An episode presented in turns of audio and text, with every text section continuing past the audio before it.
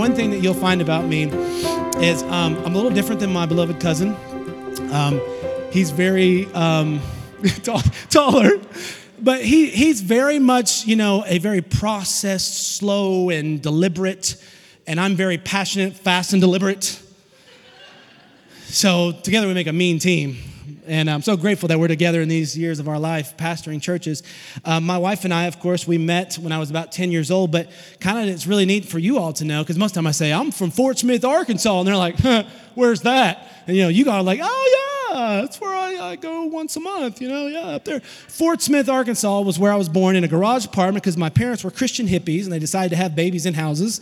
And so I was born in a garage apartment, literally in Fort Smith, Arkansas. Still have not seen it to this day, but I believe my parents because they're not liars. And then we grew up going to church in Alma, Van Buren, and Fort Smith, great churches. And I was so blessed to have a community of faith that loved the Lord, honored Him. My parents felt when they were, I was about 10 years old that we needed to move to Nashville, Tennessee. So my dad moved the whole family to Nashville, Tennessee, and he was in the music business and um, didn't pan out the way they thought it was. And then about four or five years later, the Lord spoke to him and said, I've moved you here for Ryan, his firstborn. And I was just like, and so dad tells me, and I was like, oh, okay, cool. You know, because I could be close to the music business, rocking. Because I kind of, you know, inherited that, and I thought, well, I'm going to be a rock star. And uh, so when I get to Tennessee, I meet this little lovely lady over here, Amanda Kay. And if you haven't spent enough time with her, you need to, because uh, we call her Spitfire. And I call it encouragement. See, everybody sees me up here with fire and passion. That's because I married that chick. Years later, it's like, okay, I guess I could say my mind. I guess I could say what, what's on my heart, you know? And uh, I know that is a really long, wide thing there. It won't happen again, I promise. And so, anyways, um, we became good friends. We grew up in church together, uh, high school sweethearts. We were on the worship team together. It was lovely, it was wonderful. And um, we fell in love. And, and early after high school, um, before she even graduated from college, we decided to get married. And um, during that time, I decided I wanted to pursue a rock career because I wanted to be a rock star for Jesus.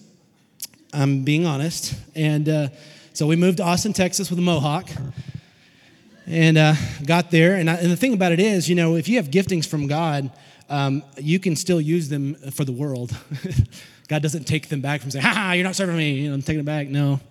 He lets you, and, and you know what's crazy is you do really increase in that gift if you craft it and you, you're disciplined on how you, you treat the giftings of God.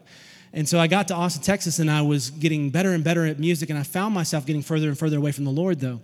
And there was a time when I came there, and, and, and the Lord said, uh, You are beginning to struggle with sin like you've never have in your entire life. I'd found myself addicted to pornography and had a rage problem, had a drinking problem. I found myself around guys that were drinking and smoking, and it was going to the extreme that it was going to kill my life.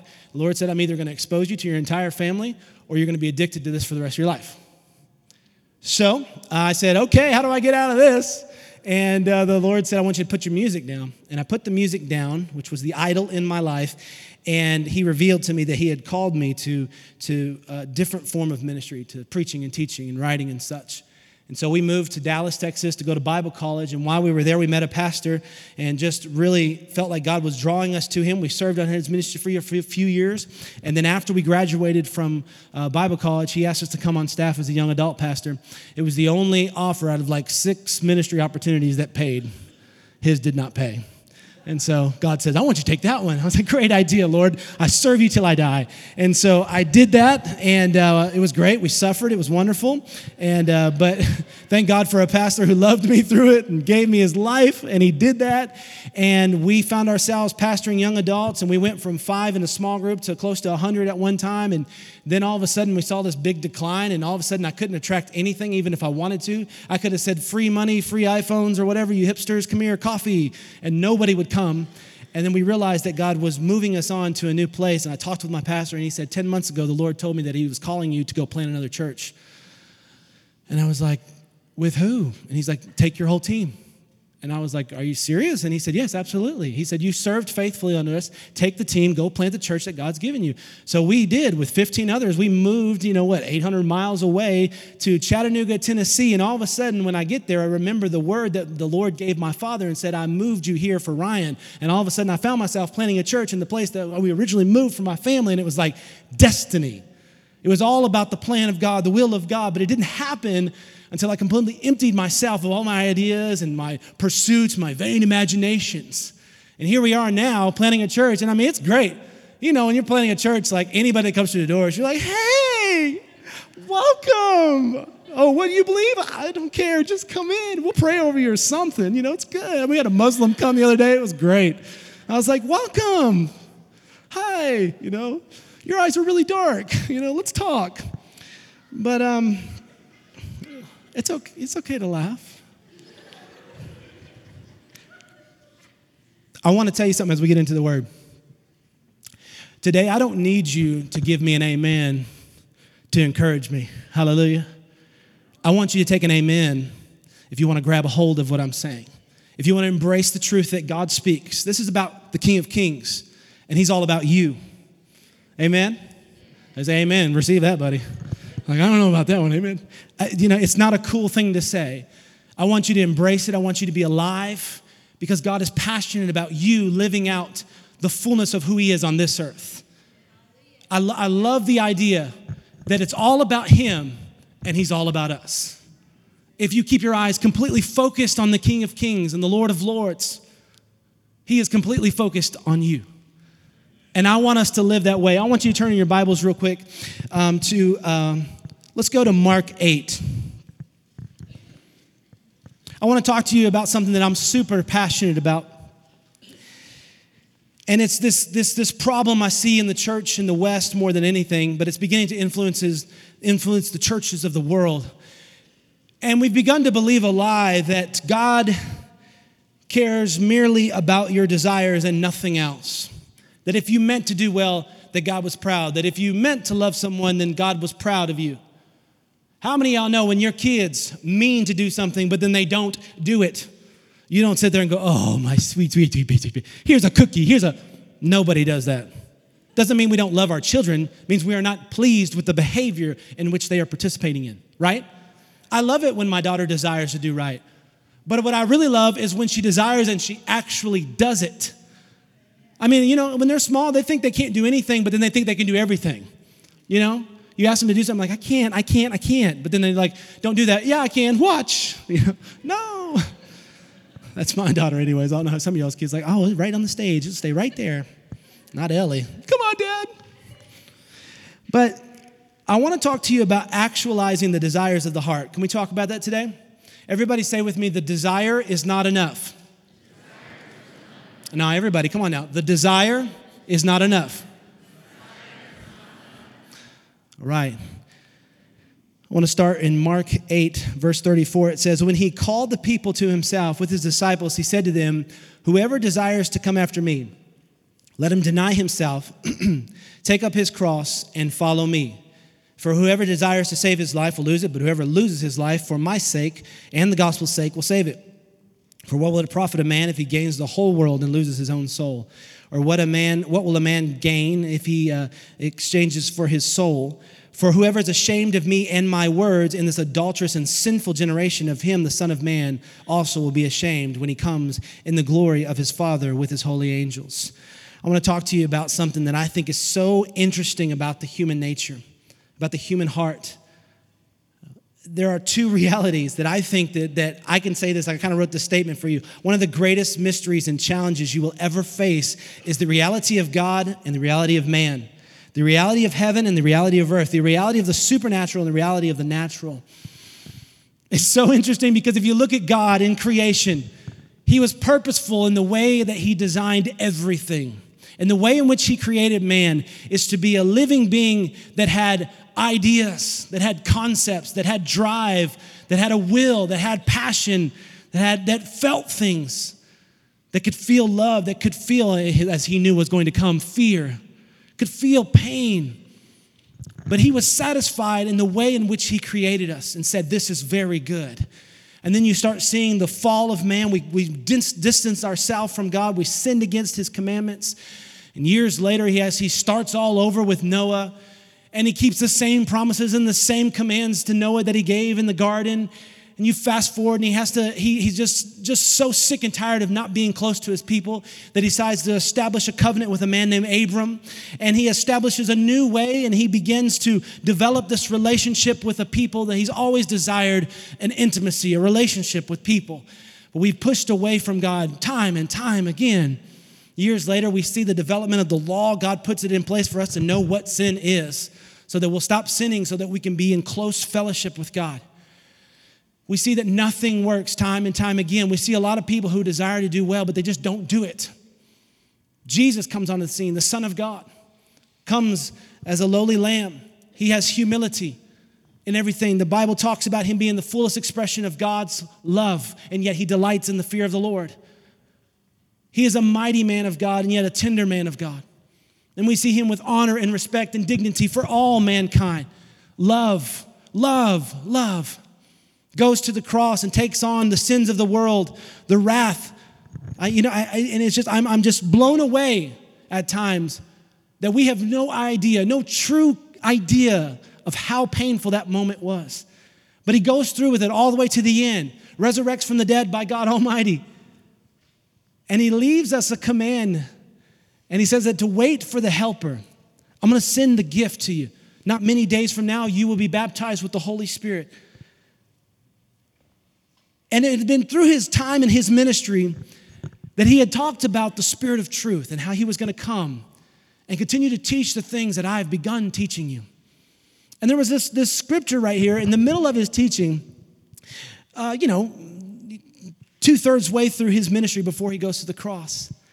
And he calls out to a group of people, and it says, I love how it says he called the people. It doesn't put any classification. It doesn't tell you exactly who they were. It just says it's basically it's like multitudes. It's anyone that was around and his disciples. And he says to them, Whoever desires to come after me, let him deny himself, take up his cross, and follow me. Now, we can sit here and try to over spiritualize this and bring out a bunch of great books in Pastor Devin's office and try to explain all of this. There's some good ones in there. Don't steal them. But at the end of the day, don't you just kind of wonder uh, what does that mean? What was he trying to communicate? And I submit to you that it was talking about a forsaking of one way of living and receiving and accepting and embracing and living a completely different way. And yet, at the core of it, the root of it was God Himself. And that if you have a desire to follow after Him, you then have to do a few things like denying yourself, taking up your cross, and following after him. I remember, I remember reading these kind of verses growing up and being perplexed. Like, um, like that guy we saw on the interstate, like with his with his this tree on the back of him that he was carrying across the world. Hey, following Jesus.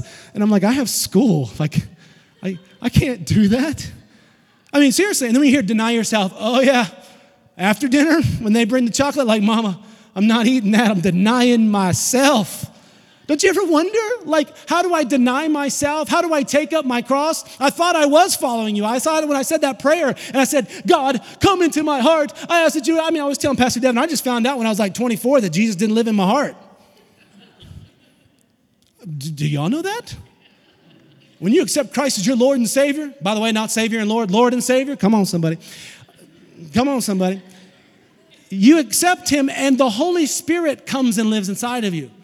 But I remember I was like, well, then where is Jesus at? If I, I mean, I mean, I, mean, I was in Bible college and I was like, he, he's not in my heart.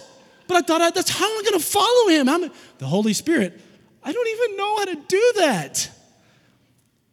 And I found that there were some key components that we as a church are missing. And I want to show them to you. I found here that the confusion is the salvation part that we see in this message and the discipleship part that we just dismiss.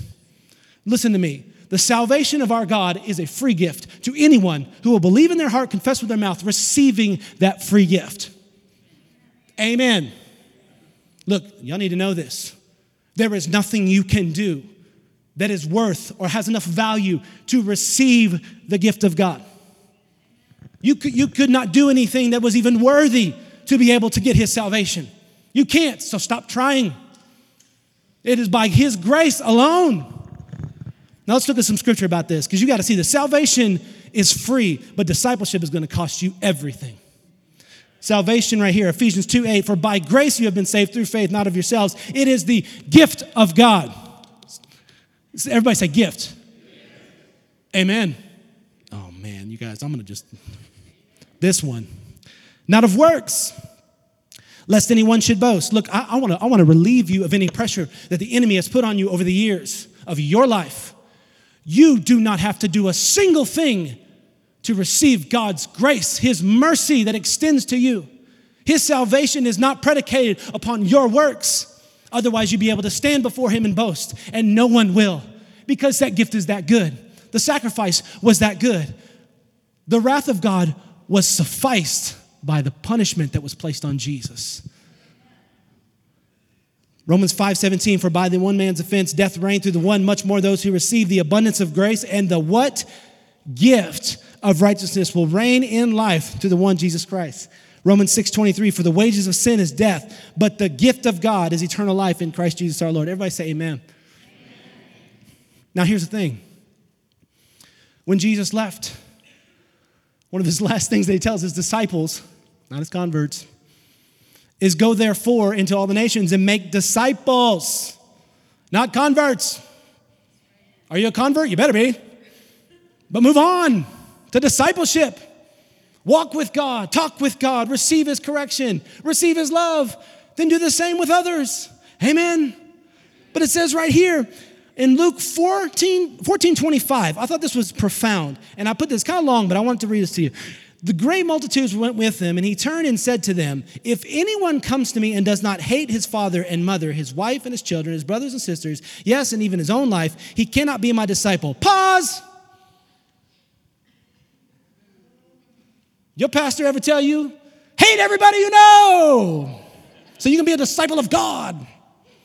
I hope not. Y'all better get up out of your seat and just leave. And, Pastor, can I have some of those books before we leave? Pastor, can I get a grab some of those? No, no, no, no. He would never say that, right? But Jesus is making a, a contrast here that is worth looking at. He says, If anyone comes to me and does not hate his father and mother, his wife and children and brothers and sisters, yes, even his own life, he cannot be my disciple. And whoever does not bear his cross, there it is again, and come after me, cannot be my disciple. For which of you intending to build a tower does not sit down and first count the cost, whether he has enough to finish it, lest after he has laid the foundation and not able to finish it, all who see it begin to mock him? Nobody wants to be mocked in this room. Come on, you liar, you do not want to be mocked.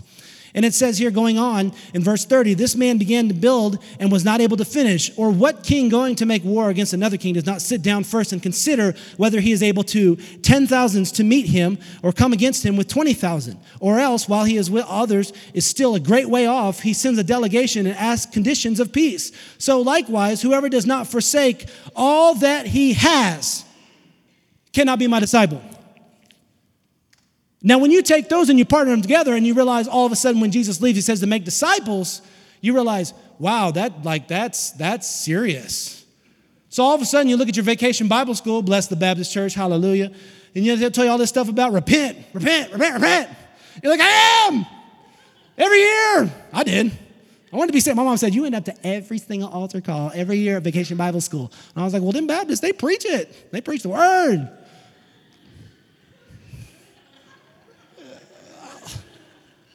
Have y'all never been in a Baptist church? I love the Baptist. I, my current building, my current building that we're renting is a Baptist church. Hallelujah. but I remember this, this constant feeling of like I needed to repent of my sins and then get right with God. And it's all based on the idea of salvation, salvation, salvation, which is only one step in the process of life with God. Amen. The second part that is the most important is being his disciple. So when we preach our messages, what do we say? God loves you, you sinner. You've been saved by grace, you sinner. That's true, you are a sinner. Not head. Get right with God. You say, God, forgive me. I'm so sorry that I sinned against you, even though I don't even know what that means. And I submit to your lordship, and you have become my king and my God and my savior. Amen. Now he's like, all right, now let's do the discipleship part. This is what it's like. If you were to break your foot, your foot needs to be put back in alignment. We got to just take it over there and right back into place. Probably sounds a little bit worse than that, but just because we're in church, right? You get back in place. Guess what happens now? Now you have the rehabilitation process. You have to learn how to walk again. And the more severity of that injury, the longer the process of rehabilitation is. This is what's so interesting about our God. He's calling us to not just be made right, but to be made whole and complete through the act of discipleship. That's why he did not say, just go make converts. Go tell people they need to be saved because I'm a holy God and the rest of you are sinners. You are that. You are that until he washes you clean. Now stop acting like that and live who you really are in Christ Jesus. But it only happens through discipleship. And so I put on here, I thought it was so interesting because when Jesus makes a statement like, you must hate everything and everyone, you must forsake everything that you are. And you're like, wait a minute. But the pastor told me that Jesus died for me because he loved me and he obeyed the Father and God loved me. So what? I thought this was about me. No. Not from that approach. It's about God. It is the one who had the wisdom and the foresight and the understanding of his creation, how he could redeem them back to himself. And yet, he wants to teach you a new and better way on how you can be completely restored to who you really were supposed to be. Everybody say amen to that. Do you ever feel like you're doing something you feel like, I just know I can do it better than this? Like, I just feel like I can do it just a little bit better than this than I'm doing right now. Have you ever felt that? It's because you don't have enough God operating in your life. And God says, Hey, I know, I know, baby. Let me help you. Let me help you. I want to put this in you. I remember I used to play music for, oh man, I just all the time. I absolutely loved it. But I found myself having like a limit, like a, like a cap, you know? I couldn't go past this one particular area of, of, of music theology, if you will. I, I just couldn't, I just couldn't, I had a cap. So then I would just write it off of whatever, but I always knew there was more inside of me. When I accepted the Lord Jesus as my Lord and Savior, not just my Savior, I started seeing him transform me in ways where I wouldn't even practice the guitar for weeks upon weeks and pick it up and sound the exact same as I did weeks ago. I would find myself where my brain operated in a level that I thought I could, but it never actually did before that. And I realized that key component was I wasn't forsaking everything that I knew and everything that I was just to know Him. And in order for that to happen, I had to make the decision to go beyond the desire that's in my heart and actualize that thing which is in there. And I want to submit to you that everyone in this church has a desire to follow God. Otherwise, you would not be here unless your mom made you. I know that, dude. My mom was like, I can't make you worship, but I can make you stand up. And I'm like, watch me try, you know. I never did that. My mom was scary. I love you, Mom. But I want to go one step further because I think that there's an issue. There's an issue in your life, and there was an issue in my life as to why we won't actualize the desires of our heart. What is it that keeps you from going from the place of, I desire this, to where I'm actually doing this? Because the preacher can get up here and he can spit on everybody and everything. Don't take that bread right now. I'm just kidding. It's sanctified. Pastor prayed over it. No, but I can get up here with passion and I can stir you up and get you ready. But then when you walk out that door and you start feeling all of the things that you're susceptible to, that so easily besets you and the sins, you're going to find yourself going, What was he even talking about? Yeah, it was an encouraging message. And yes, I have a desire to follow God, but how do I do that? How do I actually do that? And I realize there's some things in our way. The first thing I see is ignorance. Hosea said that my people are destroyed for a lack of knowledge. Isaiah 5 13, I thought this was profound. Therefore, my people have gone into captivity because they have no knowledge. Their honorable men are famished, and their multitude dry up with thirst. And I realize some of us are just ignorant of the truth. You need to ask God, Lord, make me aware of the truth. I need a knowledge. I need to understand where I'm missing it, where I'm not walking in the truth.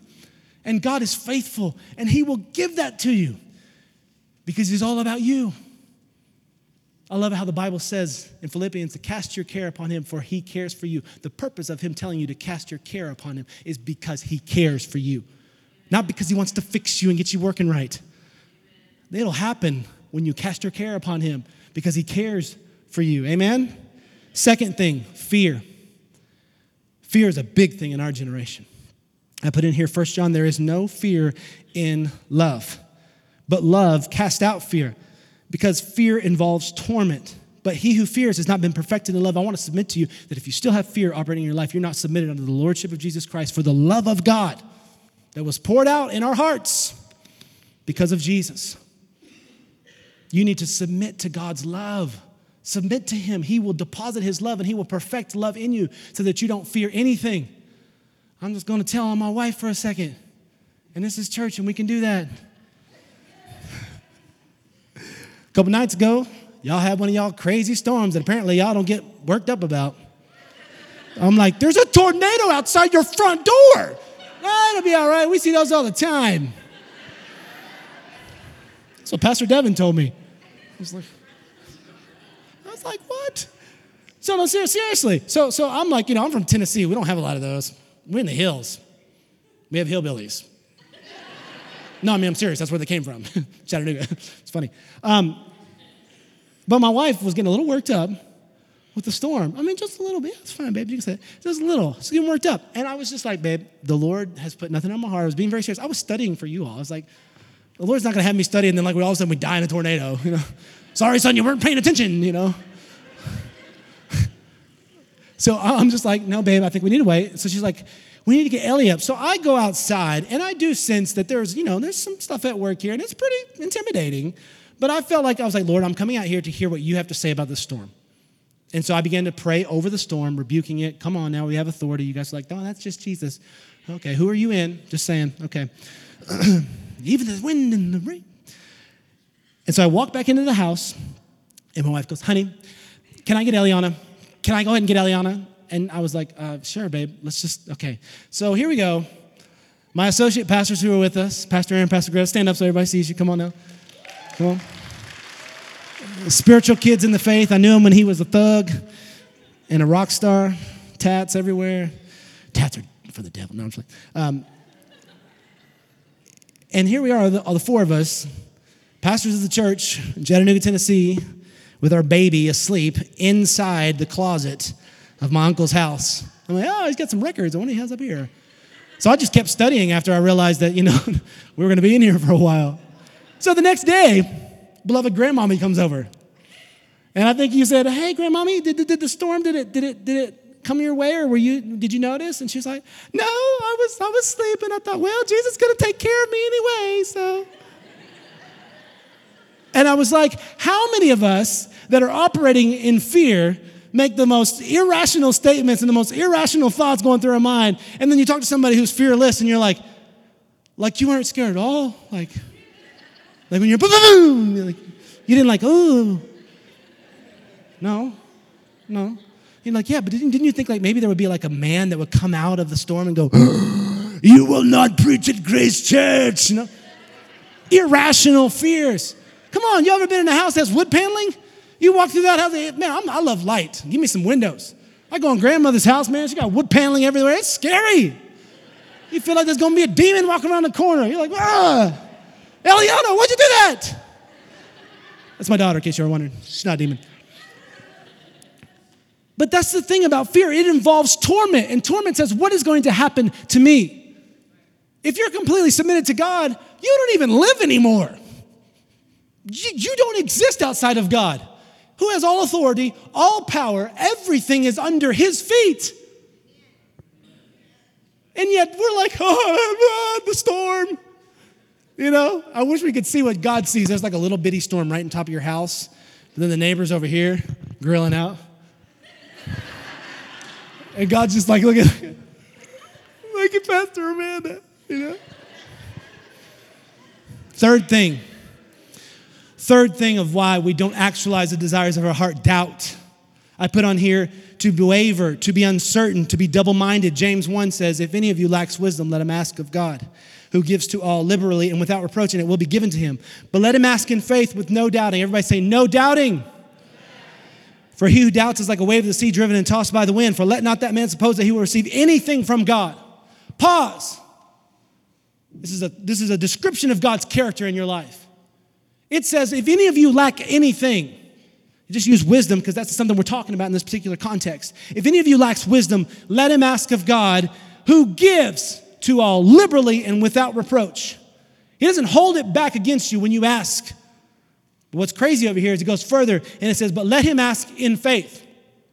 Complete abandonment and trust in anything else, but complete trust in God. With no doubting, for he who doubts is like a wave of the sea driven and tossed by the wind. For let not that man suppose he will receive anything from God. That means that God would give it and you wouldn't be able to receive it. That isn't God, that's you, that's me. We're the ones. And he's saying, look, ask in faith. Don't doubt, don't waver. Jesus said in Mark 7, from within out of the heart proceed evil thoughts, adulterers, fornications, murders, thefts, uh, covetousness, wickedness, deceit, lewdness, an evil eye, blasphemy, pride, and foolishness. All these things come from within and defile a man. You cannot, you cannot live your life always questioning and doubting God. God is not afraid of your questions. He is not afraid of concerns that you may have, but when He says it, it's final. Believe it. Trust in Him. He's faithful. It's not about the question. God, He is not, oh my word, I don't even know how to answer this child. What is He asking me? God is not intimidated by your questions, but what He's looking for is somebody who will obey immediately, even if He doesn't understand. It's called the fear of the Lord. You, you, you have received Him as your Lord. Lord gets, He gets to say what He wants to say. But the problem is, you don't realize He's so loving and kind because all you're focusing is on the Lord and the kingship part. You're like, oh, I don't know how to do this. Uh, we have a president. Don't I get to vote? No. No. This isn't a democracy. You've been entered into a kingdom. He's the king. And he's saying, Stop doubting me. But then I went one step further here and I put on here pride. Do not love the things of the world. For if anyone loves the world and the love of the Father is not in him, for all that is in the world, the lust of the flesh, the lust of the eyes, the pride of life, is not of the Father, but is of the world. And the world is passing away, and the lust of it. But he who does the will of God abides forever. One of the last things that I just want to talk to you about is that we talk about these issues. And I put pride as the last one because I wanted you to understand how important it is. Pride says, I know better. Pride says, I'm not going to do that. Pride is a rejection of something that you have been fully, made fully aware of. And this is the thing that God puts in most that He resists us in, is when we are proud, when we are prideful. And yet, when we humble ourselves, the grace of God comes in abundance. He gives more grace. Amen? So, then, my last thing that I want to say here is let's talk about this. How do we actualize it? Can we do that? You don't be falling asleep on me now. I haven't even gone as long as Pastor Devin yet. First one, deny himself. To deny yourself is to deny, deny oneself's place of prominence, preeminence, pleasure.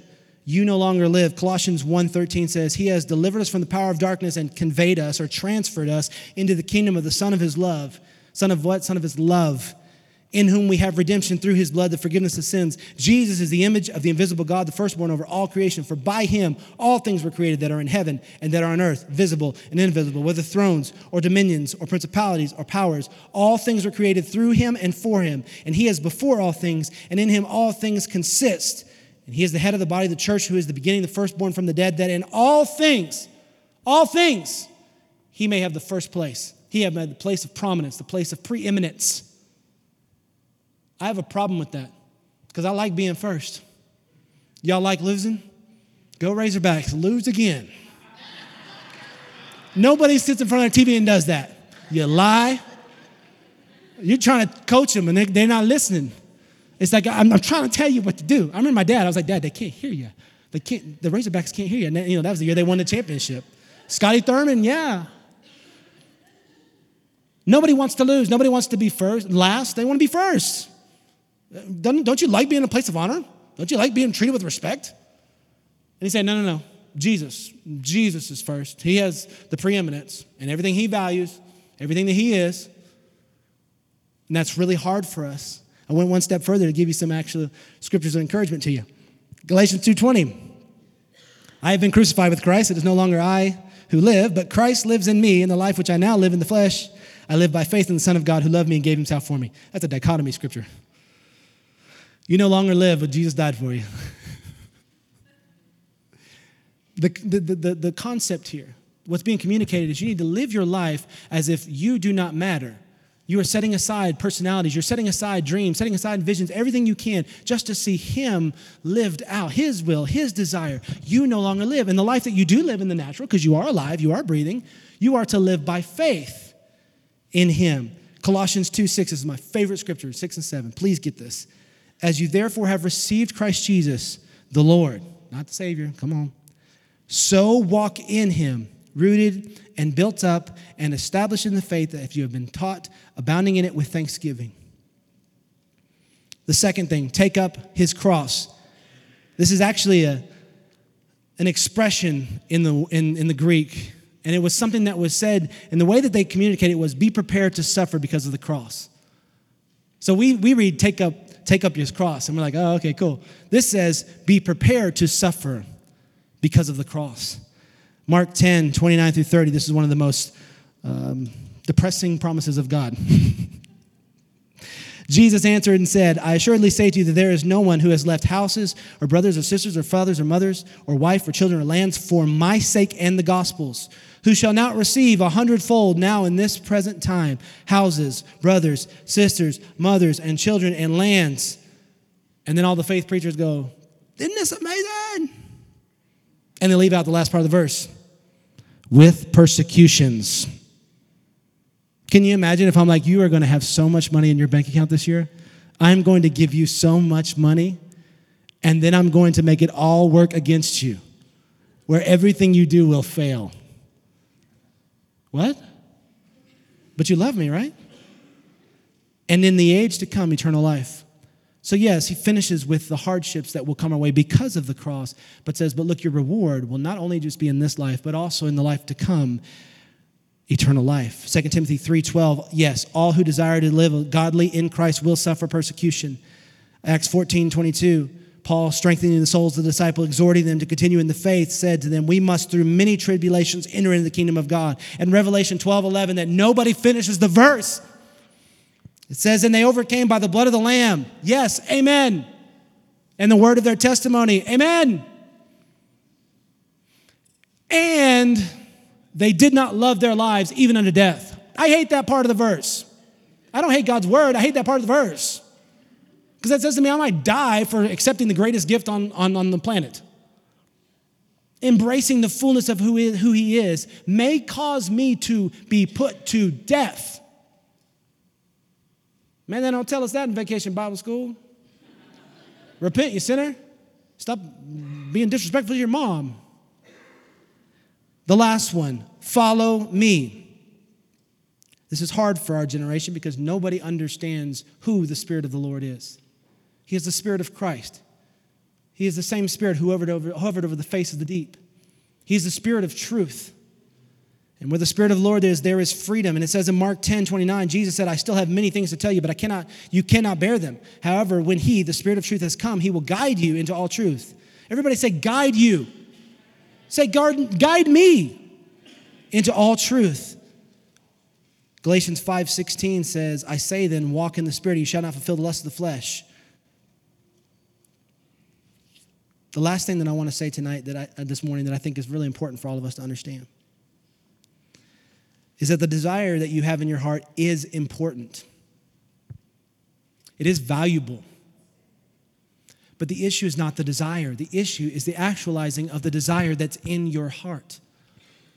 We have been called to God's side as His child, as His children. But we have also been called to be a disciple of His. And where the gift of salvation is free to all who will receive it, Discipleship will cost you everything, maybe even your own life. But I can testify with myself and those that I have pastored over the last seven years that if you will just forsake everything that you are, everything that you believe, the good and the bad. Paul says, I haven't already attained. I'll forsake everything that's behind, the good and the bad, just to know Him. If you will do that, you will see God move mightily in your life. you will see the promises of God become a reality. Yeah, you might face some persecutions. You might, you might face some hard times because of the cross of Christ, because everything is against the cross of Christ. But I'm telling you that He's worth it. And what I want to do is, I want everybody just close your eyes for a moment. Close your eyes and just think about the desires in your heart that you have for God.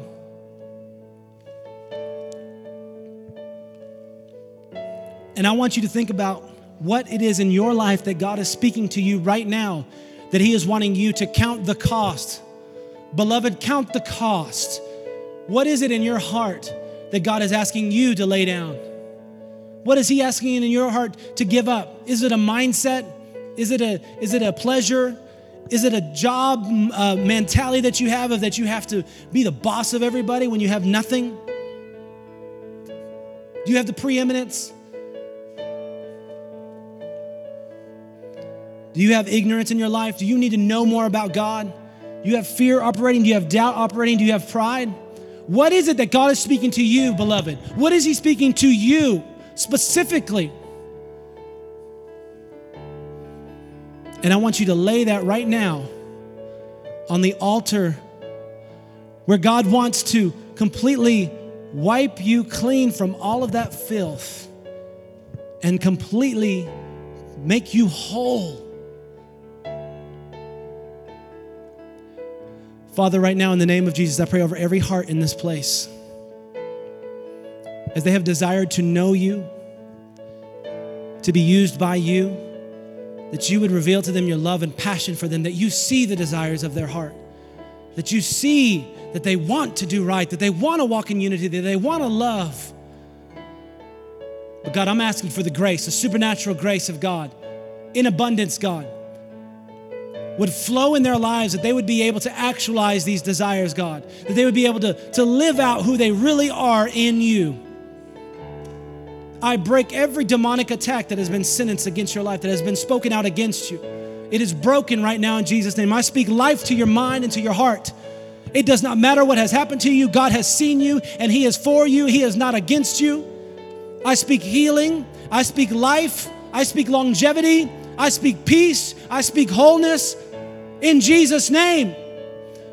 In Jesus' name, you are you your future is not dictated by what has been done to you in the past, by what you have done. It does not dictate what will happen in your future. Your God is for you. Cast your care upon him. In Jesus' name. Peace in Jesus' name. The peace that surpasses all understanding guards our hearts and minds right now. You are not stupid. You are not ignorant. You are not foolish. Be whole in Jesus' name.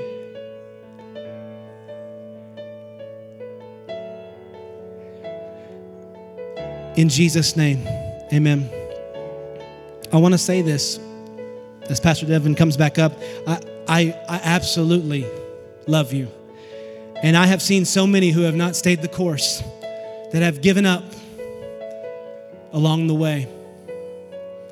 But I promise you that if you'll just keep your focus on Jesus, even when you don't understand what you're going through, that He is faithful and He will come to your aid and He will help you overcome because He wants you to overcome all the way to the end.